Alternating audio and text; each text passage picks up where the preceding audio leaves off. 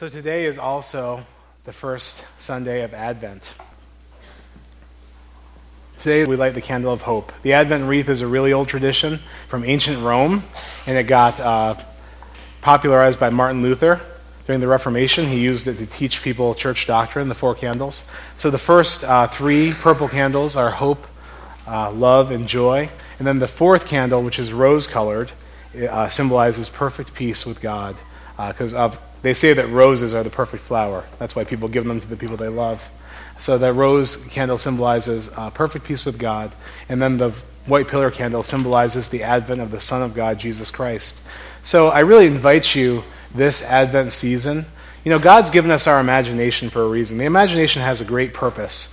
And some people think of logical thinking and logical thought and planning as being the most important part of our cognitive process. But the imagination has been given by God to reach amazing things. If you think about it, how do you get from uneducated, without a job, to a place where you're educated with a job, maybe owning a home?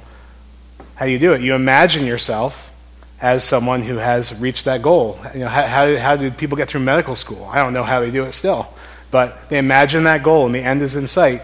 And God's given us a gift of imagination, not just for unicorns and fairy tales, but for real life. Okay?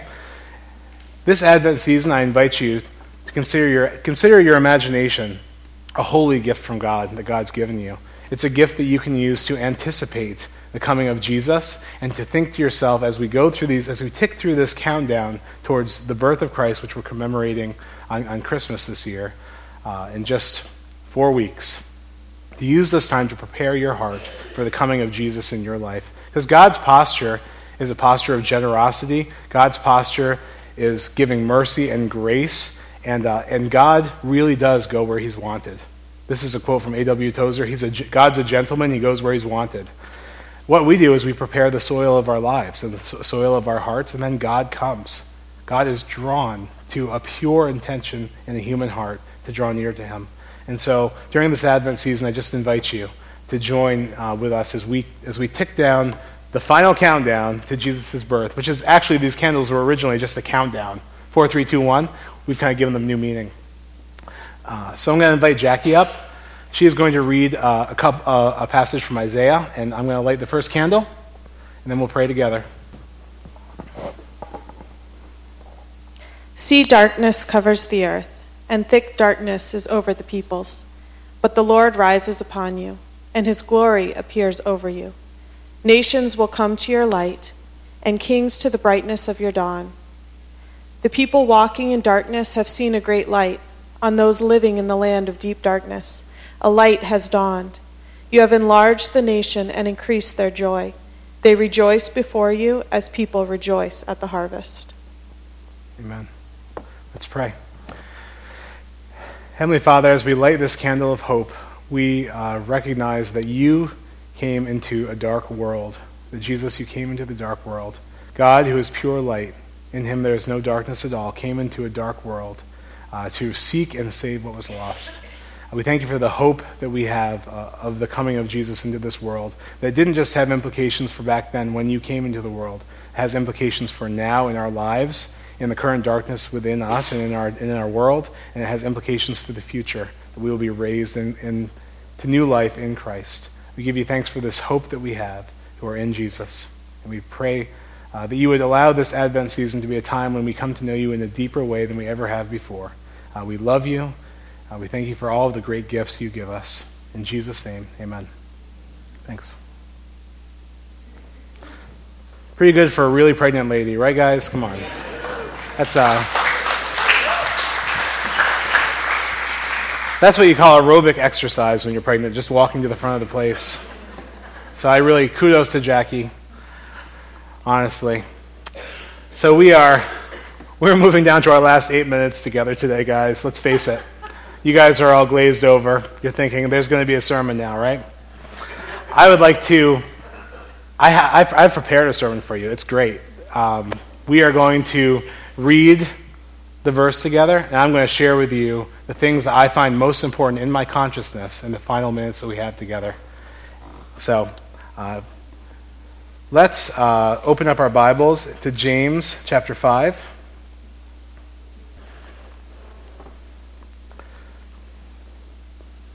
And we're starting in the end of uh, verse 16, part B, the prayer of the righteous man, and going to the end of the chapter. This is our final message.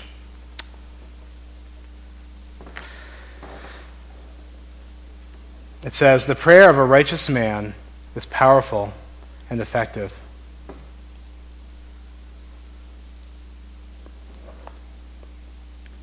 Elijah was a man just like us. He prayed earnestly that it would not rain, and it did not rain on the land for three and a half years. Again he prayed, and the heavens gave rain, and the earth produced its crops. My brothers, if one of you should wander from the truth and someone should bring him back, remember this whoever turns a sinner from the error of his way will save him from death and cover over a multitude of sins.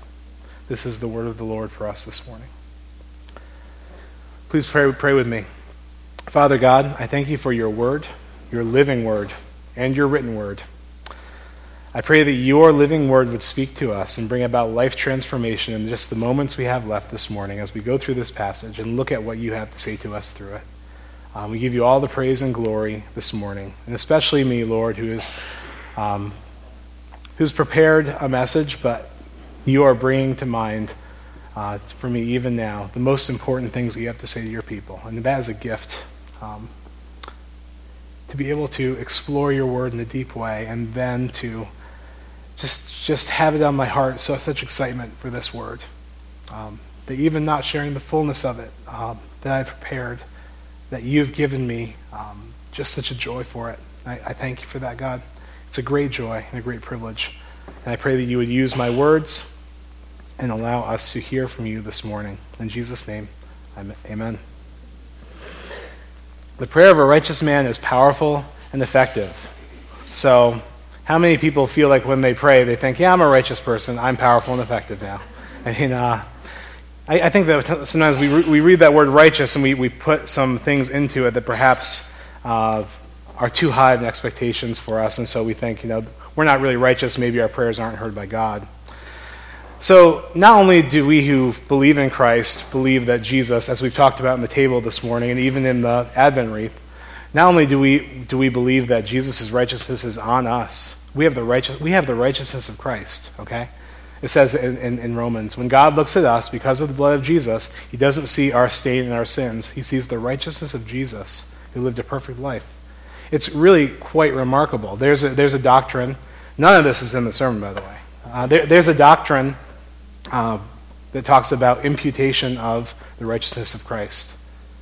So not only are we forgiven when we confess Jesus as Lord and, and, believe in our heart that God raised him from the dead, we are given the righteousness of Jesus in our lives. We're get picture it this way. Uh, some of you have experienced different levels of credit card debt, and it's very heavy on your heart. So, say you have $75,000 of credit card debt. So, imagine if one day someone who was very benevolent came along and, and he um, canceled your debt, made it zero. So, what Jesus has, God's done that, right? For those of us who have faith. What Jesus has done, what God has done through Jesus is, because God is such a generous giver, He's given us the full amount in Jesus' account as well. So we not when God looks at us, He doesn't only see someone forgiven, He sees the righteousness of Jesus, the riches of God in our account. That's an incredible thought. The prayer of a righteous person is powerful and effective. One of the reasons we're righteous is because we have Jesus Christ and His righteousness in our account. So when you pray in the name of Jesus, think about what you're doing. You're praying through the, we- the wealthy one. You're praying through the righteousness of Jesus. And Jesus himself uh, is interceding for us, the Bible teaches. And also the things that we can't quite spit out, the Holy Spirit um, intercedes for us with words that our human groanings cannot even express. Uh, grace upon grace, gift upon gift from God. Uh, second thing about righteous, about righteousness is we're not talking about being sinless when we talk about being a generally righteous person. What this word is really getting at is a single a single-mindedness in your relationship with God. And what this means is that you're sincerely interested in doing God's will and cultivating a relationship with God for real. That's something you really desire to do in your heart, and you do it single mindedly.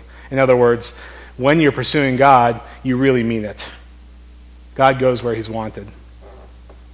People that have this kind of single minded, um, sincere interest in doing God's will and cultivating a relationship with God, come to know God's heart. The prayer of the righteous person is powerful and effective. So, righteousness isn't about being sinless. Uh, Jesus, in Mark 16, 17, didn't say, These signs will accompany those who behave. All right, if you're familiar with the Bible, he said, These, these signs will accompany those who believe. And the disciples went, out and went and did miraculous signs and wonders uh, because they believed in Jesus, not because they behaved perfectly. This is, so your prayers are actually powerful and effective for those two reasons. And if you feel in your heart that you're not really sincere in your relationship with Christ, you're kind of like half hearted, doing the hokey pokey with the whole thing, um, that's a gift to be aware of that, by the way. That's a gift to be aware of that. Like, praise God. You're aware that you're double minded, that you're not really walking in righteousness. Confess that to someone you trust and get, receive prayer, receive restoration, so that you can connect back up to the head who is Christ and begin praying with effectiveness because the prayer of the righteous moves mountains. Uh, and that's, that's the truth. So Elijah is offered as, as an example of someone whose prayers did amazing things. I'm not going to read through the whole story of Elijah. It's in 1 Kings 17 and 18. But I'd like to just reflect on, very simply on what I think James's point is talking about Elijah. So listen to this. In 1 Kings 17 and 18, I'm going to sum up this two chapters. Uh, verse 8 of, of chapter 17, it says, Then the word of the Lord came to him, to Elijah. In verse 14, this is what the Lord, the God of Israel, says. Verse 16, the word of the Lord spoken by Elijah. And then uh, 18, verse 1, After a long time, in the third year, the word of the Lord came to Elijah Go and present yourself to Ahab, and I will send rain on the land.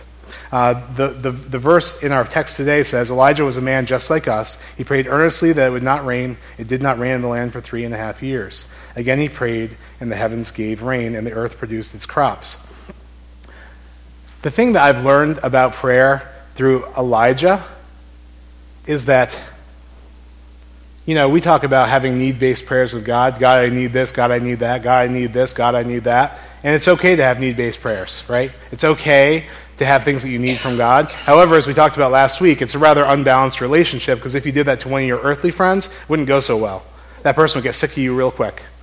But God is benevolent, loving, faithful, kind, compassionate. God doesn't give up on us, even though we're very needy with Him. So, need, being need, having need-based prayers is not a bad thing as long as that's not all you do. You can't be a one-gear person. The thing that I've learned from Elijah is that, um, and the thing that God's really revealed to me in my heart is that Elijah was the type of guy, he was a, he was a person just like us, it says in the, in the text. Actually, the word actually means exactly like us, same limitations, same as anyone here. The amazing thing about Elijah was he cultivated a single minded relationship with God, um, which all of us can also do, which I've kind of shared with you already. And it wasn't just a needs based relationship where Elijah was asking God for things. It got to the point with Elijah where God asked Elijah for things. He flipped it. You know? This is the essence of really powerful stuff happening in the church. Flipped it. God got to a point with Elijah where he could say, Hey, Elijah, well, Elijah could be in prayer. And he could say, Elijah, I need you to pray that the heavens close and there's no rain on the land to, to judge this King Ahab. And then Elijah did. um, it got to the point where God said to Elijah after three and a half years, all right, now I want you to present yourself to Ahab, and, and uh, as Elijah was praying, and I need you to pray, and I'll send rain again. And God, and Elijah did, and God did. So the, this is the amazing thing. God wants us to come to a different level in prayer, not just having our prayer life be not just need based, but having it be so when we're praying, the things that God needs and wants to happen in the world can happen through us as we hear from Him. This is a totally different level. And I believe that when we hear from God, especially something in prayer, uh, we can expect to see some results. You know, some, some amazing results. This is a deeper, a deeper thing. And, and God does not have a plan B, you know, for how he's, how he's at work in the world. God's plan A is the church. If God had a plan B, it would be Him, and it would be done by now. All right? If God had a plan B, it would be He Himself, and He would be done by now. We would be in eternity, everything would be perfect. But God has willed it that human beings play an integral role and, and that the church be God's plan A for bringing the message of salvation to the world. And so God really wants us to flip our notion of prayer, not just from God, I need this, but from God being able to say to us, as we are single minded in prayer, as we are walking in that righteousness, hey, I need you to do this. I need you to talk to this person. I need you to um, look at the way he's, he's spoken to MJ about the Fair Trade Expo. This is just stuff that God does. God said to MJ, I was with MJ in Bosnia when this happened in 2005. Uh, me, Pastor Bo, Christy, and MJ and Connie were there together. And God said, I need you to do this. Through, and, and he spoke through her heart, through her passion for the Bosnian people. And, you know, we haven't seen the end of that word from God yet in her life. This is the kind of relationship God wants with all of his children. And I think it's the place we find our greatest fulfillment too, in following God's word to us. Uh, so God has no plan B. He also doesn't have a plan B when it comes to the church and people that are wandering from the truth and wandering into sin. Uh, if God had a plan B, it would be Him, and He would just directly get people back who are falling away. Um, we think about Paul, he was on the road and God struck him blind and spoke to him and all that. That's not really God's typical way of doing things. In the church, God has given us the responsibility of turning people who are in the fellowship, who are in sin or wandering from the truth. He's given us the responsibility to each other in the church. Um, he's given us the responsibility. Let's read on in verse uh, 19. We're closing out with this. My brothers, if one of you should wander from the truth and someone should bring him back, remember this. Whoever turns a sinner from the error of his way will save him from death and cover over a multitude of sins. So if someone is wandering from the truth, if someone is in sin in the church, if you notice that someone just stops coming with no explanation, if you notice that someone's behavior has changed in a way that they're kind of being destructive, uh, if, you, if you hear that someone's upset about something, but the reason that you're hearing through the grapevine is it's just sort of a smokescreen, like, what's going on here? What's going on with this person? You know, most of our tendency is not to confront the person or have, have anything like that. But the Bible is telling us we are responsible once we notice someone is wandering from the truth or living in sin. We're responsible to talk to that person in love and just see what's going on with them. And why is this important? Because the wages of sin is death, but the gift of God is eternal life through Jesus Christ our Lord. The wages of sin is death. When people wander from the truth, this is what happens. People, we are very fragile, okay? We're just very fragile. We're much more fragile than we think we are. That's why people are able to rationalize doing certain things like, oh, I'll, I'll go back to God later. It doesn't always work that way. We actually damage our, our hardware in some ways sometimes when we go into sin and it just sits there between us and God. And we, ha- we have, though God is present everywhere around us, we have a hard time feeling His presence. When we go to pray, we have a hard time sensing his, sensing His love and grace because there's this outstanding sin and wandering between us and God. And really, someone can become very lost in, in, in sin. Someone can become very lost in wandering. We've had people in our fellowship who have wandered away from the truth, and they're, they're just gone. And like now, it'd be really hard to talk to them. Uh, but you, church, you know, you can tell when people are not quite right. You can tell when people are having trouble in their marriage, when people are having trouble um, with sin, when people just aren't showing up. And God is saying, pursue these conversations in love. And, and why, why is it so important? Because the wages of sin is death, and this person is walking into death. And when you save them, what does it say? I closed my Bible prematurely. Uh, Remember this whoever turns a sinner from the error of his ways will save him from death and cover a multitude of sins. When you go after someone, it might be awkward. It might be something you dread doing for a week or two before you actually end up doing it. It might be something you freak out and pray about incessantly, like, oh God, this is crazy. But and, and that's just the people, people pleaser in you, you know? You just don't want to ruffle feathers, you don't want to be a jerk. But if you confront someone in love and humility and con- true concern, it's really appreciated, usually by that person, even if they don't show it. They might even lash out at you, but, but they will feel loved if you do it in the right way. And that person could be saved from, the, from death. You know, this is really important. So I, I just, I think this is a really good thing to put into practice, you know, going after people who are in sin or wandering from the truth. And I think the best way to practice it is in the love and grace of Jesus Christ. The love and grace of Jesus Christ. It's with love, but, let, but let's not pretend this is someone else's responsibility. You know, the, God's plan A for returning people uh, to himself is the body, being aware of the people that are in it and being aware of who needs a nudge, who needs a bump, who needs love, who needs coffee, who needs dinner. You know, call, call them up, take them out. So, uh, so today, I just really wanted to talk about this idea that you have the power to do very effective prayers just by the nature of you being righteous through Christ, by the nature of you being single minded in your devotion to Jesus. And if you're not single minded, confess it to someone and get prayed for. Elijah was just like us. Uh, he figured out a depth of his relationship with God where he wasn't only asking God for things, but God was asking him for things, and he was doing them. Amazing for the glory of God.